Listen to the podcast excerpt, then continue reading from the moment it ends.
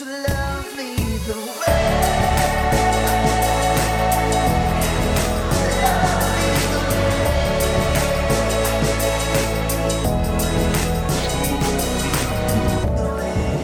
I am honoured and excited to be sharing from God's Word with you today. This message has been sizzling, as I like to say, for a while now. I began meditating on this passage of scripture towards the end of last year, and I put it aside, I let it rest, but over time it keeps popping up here and there, and so I've spent some more time studying it, and I believe God would have me share it with you today, and I am excited. I'm going to be teaching from Psalm 51 and I am using the New International Version. And if you would like a title, it shall be called A Steadfast Spirit. Well, let's pray. Lord, I thank you for the word that is going to be taught this morning. I pray that my words would not be my own, but they would be yours. And that, Lord, your word, the seed of your word, would be landing on soft soil of our hearts. Holy Spirit, let us hear what you are speaking to us today. In Jesus' name, amen. Well, Psalm 51, verse 10 says, Create in me a pure heart, O God, and renew a steadfast spirit within me. And now, if you've been in church for a number of years past and certain lyrics and songs stick in your head, then your mind has probably gone back to that old song that sings this verse. And in the New Living Translation, it says, Create in me a clean heart, O God, renew a loyal spirit within me. Now, Psalm 51 is said to be written by David, who was king of Israel at the time, known to be one who is after God's own heart. But he had committed adultery at this time with a lady named Bathsheba, and then he orchestrated her husband's death. But he was confronted by the prophet Nathan for his wrongdoing. And when David was writing this psalm, it is clear that he was in a place where he knew he had done the wrong thing. He had sinned. He had slept with another man's wife, but then he had her husband placed at the front of the battle, so he died just to cover it up. God, He is all knowing, all seeing. Amen. It doesn't matter what type of damage control we go into afterwards, it doesn't change the fact that, like David, we all sin and we all fall short of the plan that God has for our life.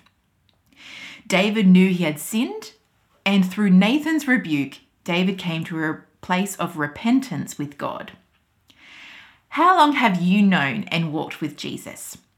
I have been a Christian for over 17 years, and a lot can happen within 17 years, am I right? I mean, I was just a young teenager when I made the informed decision to follow Jesus.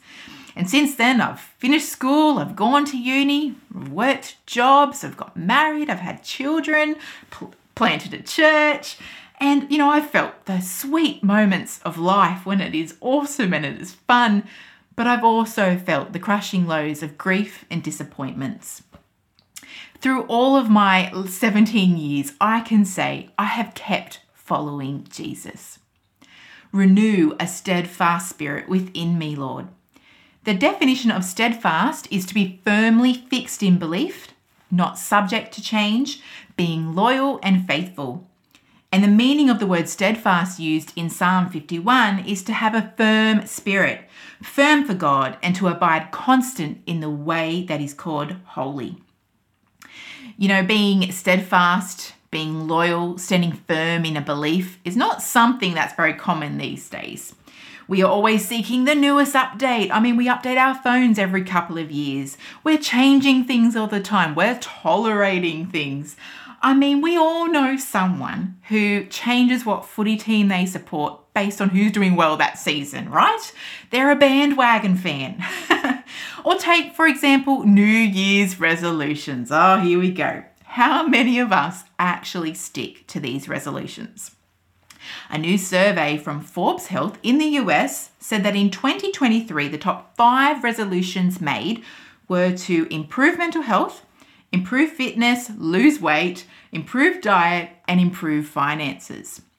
However, it is so common for most people to not remain steadfast in these resolutions that by the second Friday in January, people have indicated they give up and they quit. Now, there's no judgment from me. I do not make New Year's resolutions anymore because I have not followed through in years past. So, no judgment for me, but it's a good example. And you know, with all that's at our fingertips today, Everything's changing, everything's evolving. It's no wonder that people are struggling to know and express what they believe.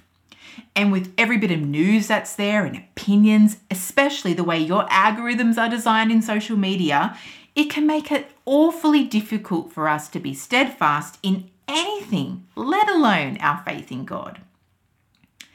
In Philippians 3, verses 13 to 14, Paul says, Brothers and sisters, I do not consider myself yet to have taken hold of it, but one thing I do, forgetting what is behind and straining toward what is ahead.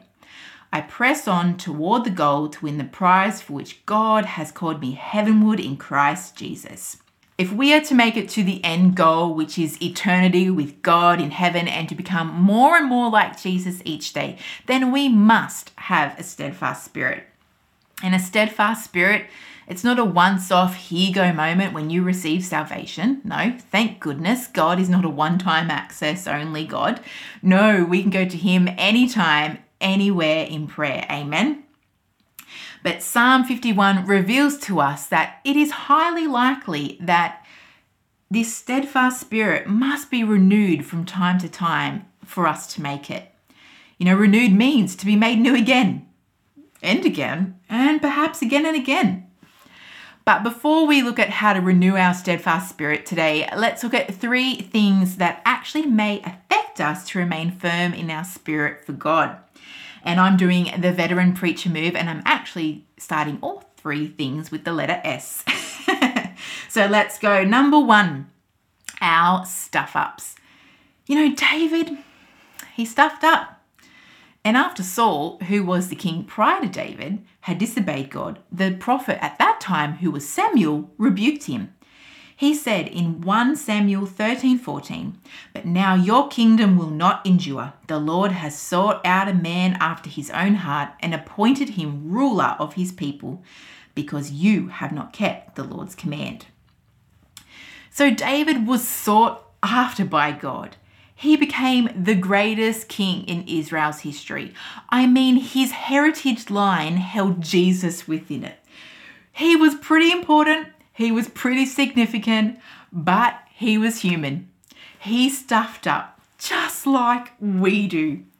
And often, like David, what follows wrongdoing is shame, it's guilt, and a feeling of the need to fix it ourselves. But we must be careful that our stuff ups don't create in us a spirit of shame, but they lead us back to Jesus in repentance. An example of this is parenting. Man, parenting young children, and I have three, five, three, and three months, it's hard work. And I'm sure older children are just as hard. I just haven't experienced that stage yet. But as much as kids are a blessing and it's fun and it's an amazing journey, it is also challenging. And there are times as a parent, we can act in a way we don't want to or have a bit of a stuff up moment with our kids. And it's in following these moments that we may feel guilt, shame about what we've just said or how we've responded in the moment. But we have to learn to quickly move past this and repair our relationship with our kids. Otherwise, guilt and shame will cover over our interactions and ultimately they will affect our relationship with our kids. It's the same with our relationship with Jesus. When we stuff up, we have to own it. We have to come back to Jesus in repentance to repair and ask Him to renew a steadfast spirit in us. We will all stuff up. Paul writes about it in Romans 7:15. He said, "I do not understand what I do, for what I want to do, I do not do, but what I hate, I do." He sounds pretty frustrated to me. So, even though we may not want to sin and do the wrong thing, the fact is we're made of flesh. We still live in the world, therefore, it's inevitable. We will all sin and stuff up from, from time to time. But isn't it amazing that Jesus extends his mercy and his grace and he forgives us? He doesn't leave us to carry that spirit of shame and guilt. In Romans 8, verses 1 to 2, it says, Therefore, there is now no condemnation for those who are in Christ Jesus, because through Christ Jesus, the law of the Spirit who gives life has set you free from the law of sin and death. Amen.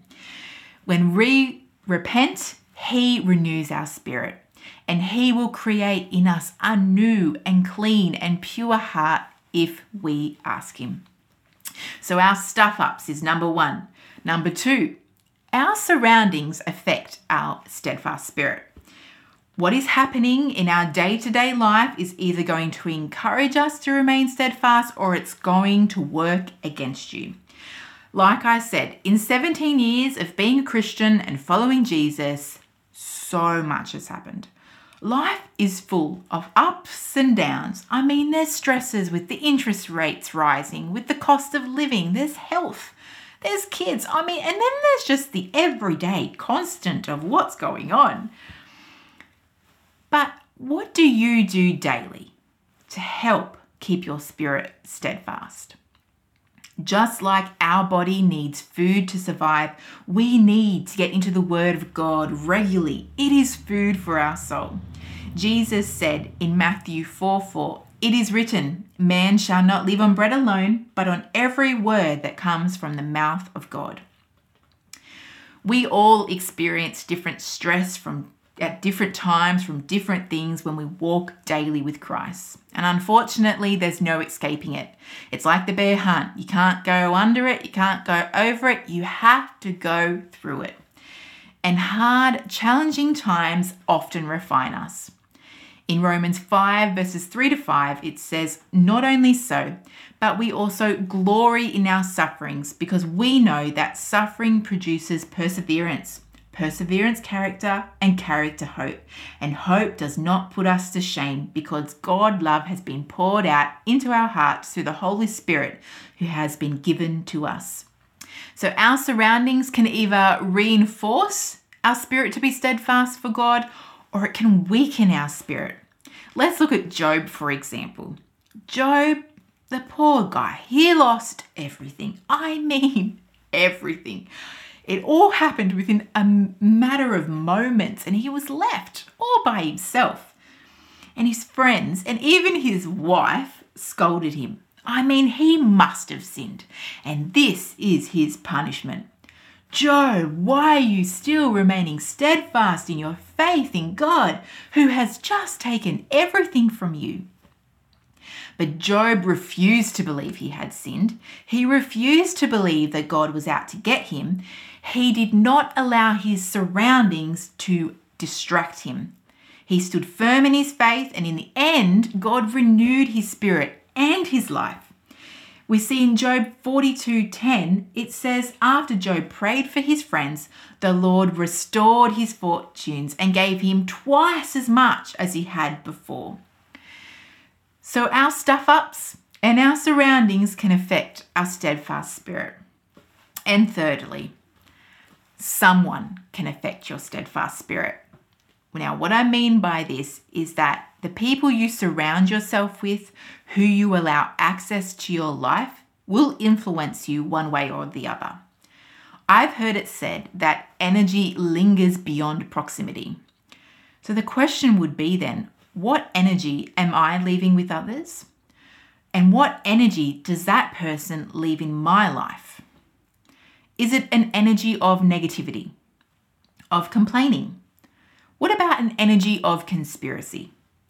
Or is the energy left behind life giving, encouraging, uplifting, and pointing towards the light of Jesus? In 1 Corinthians 15:33 it says, "Do not be misled. Bad company corrupts good character." If we look in 2 Samuel chapter 13, David asked Joab, who was his nephew, but also the commander in chief of the army, to place Uriah, who was Bathsheba's husband, out in front where the fighting was fiercest.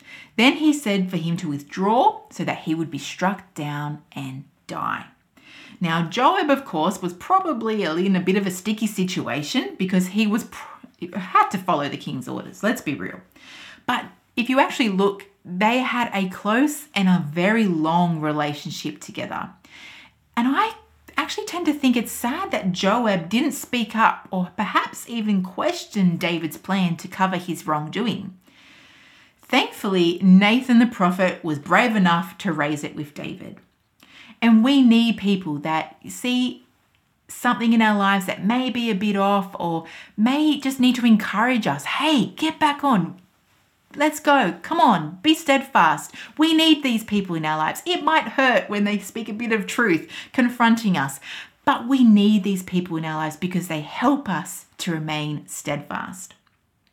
And I'm not saying to avoid all people who do not sing sunshine and roses, but at the same time, just be mindful. Just like our stuff ups and our surroundings and stress, they affect our steadfast spirit. So can the people and the voices we allow in our lives.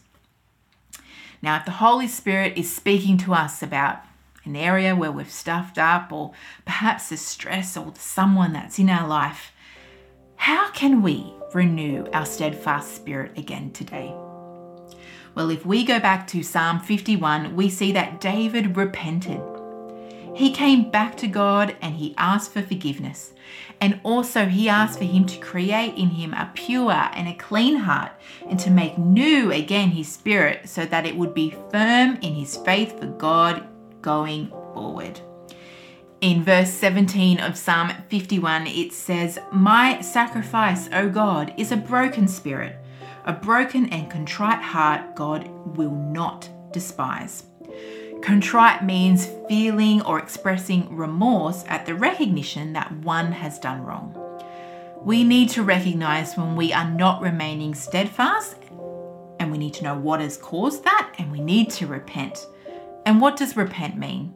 It means to literally stop, turn around, leave the sin behind, and follow Jesus. And when we look at Psalm 51, verse 17 in the New Living Translation, it says, The sacrifice you desire is a broken spirit. You will not reject a broken and repentant heart, O God.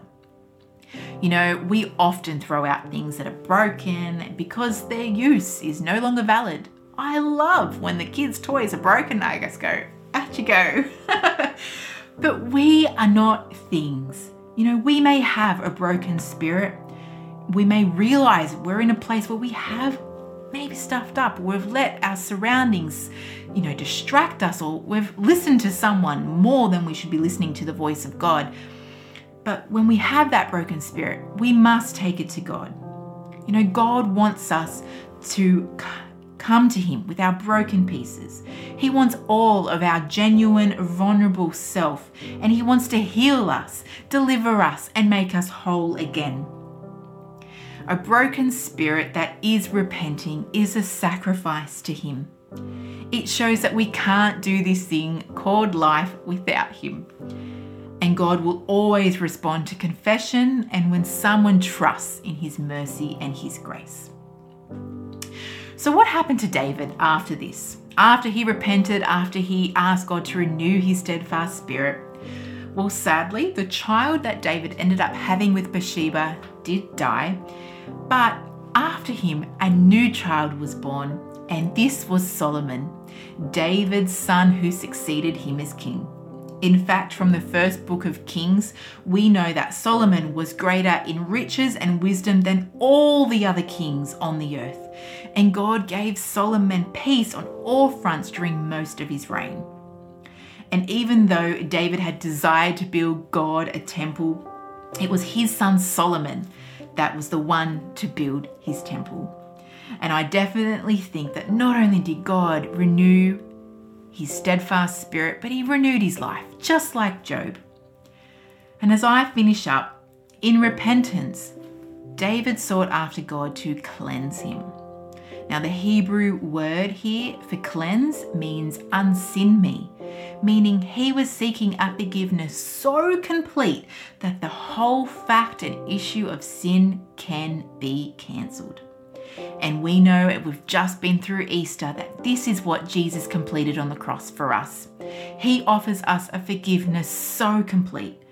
And He creates in us a clean and a pure heart, and He renews our spirit to be steadfast as we continue to walk in Him. Let's pray. Lord, I thank you for the word that you have given us this morning. And I pray, Holy Spirit, that if you've been speaking to us, perhaps an area where we've stuffed up and we've done the wrong thing, or where we've just allowed the stress and the surroundings of life to overwhelm us, or perhaps we've been, you know, maybe we've been too negative, or we've been allowing the, the voices of others to distract us, or maybe even come in and make our, our steadfast, firm spirit be a bit unwavering towards you. Lord, I pray, Lord, we come back to you in repentance. We say sorry and we ask for for forgiveness. We ask for you to create in us a new and clean heart again for you today, Jesus. We ask that you would renew our spirit to be steadfast for you going forward. We thank you that you do forgive us, that you do give us chances over and over again, that you are a gracious God, a merciful God, and we love you. I pray, Lord, that everyone listening to this podcast or hearing this sermon and watching this sermon today, Lord, I pray that we would be encouraged that even though things happen, Lord, you remain with us. And so we can just come back to you, come back to the feet of Jesus, and know that you do forgive us and you give us new life, and we can keep going forward. In Jesus' name, amen. Amen. Well, I pray this word has encouraged you. It's encouraged me. And I pray you have the most blessed and awesome week. And we hope to see you at in person church in Smeaton Grange at the Juicy Goose sometime soon. Have a great week. Thanks, church.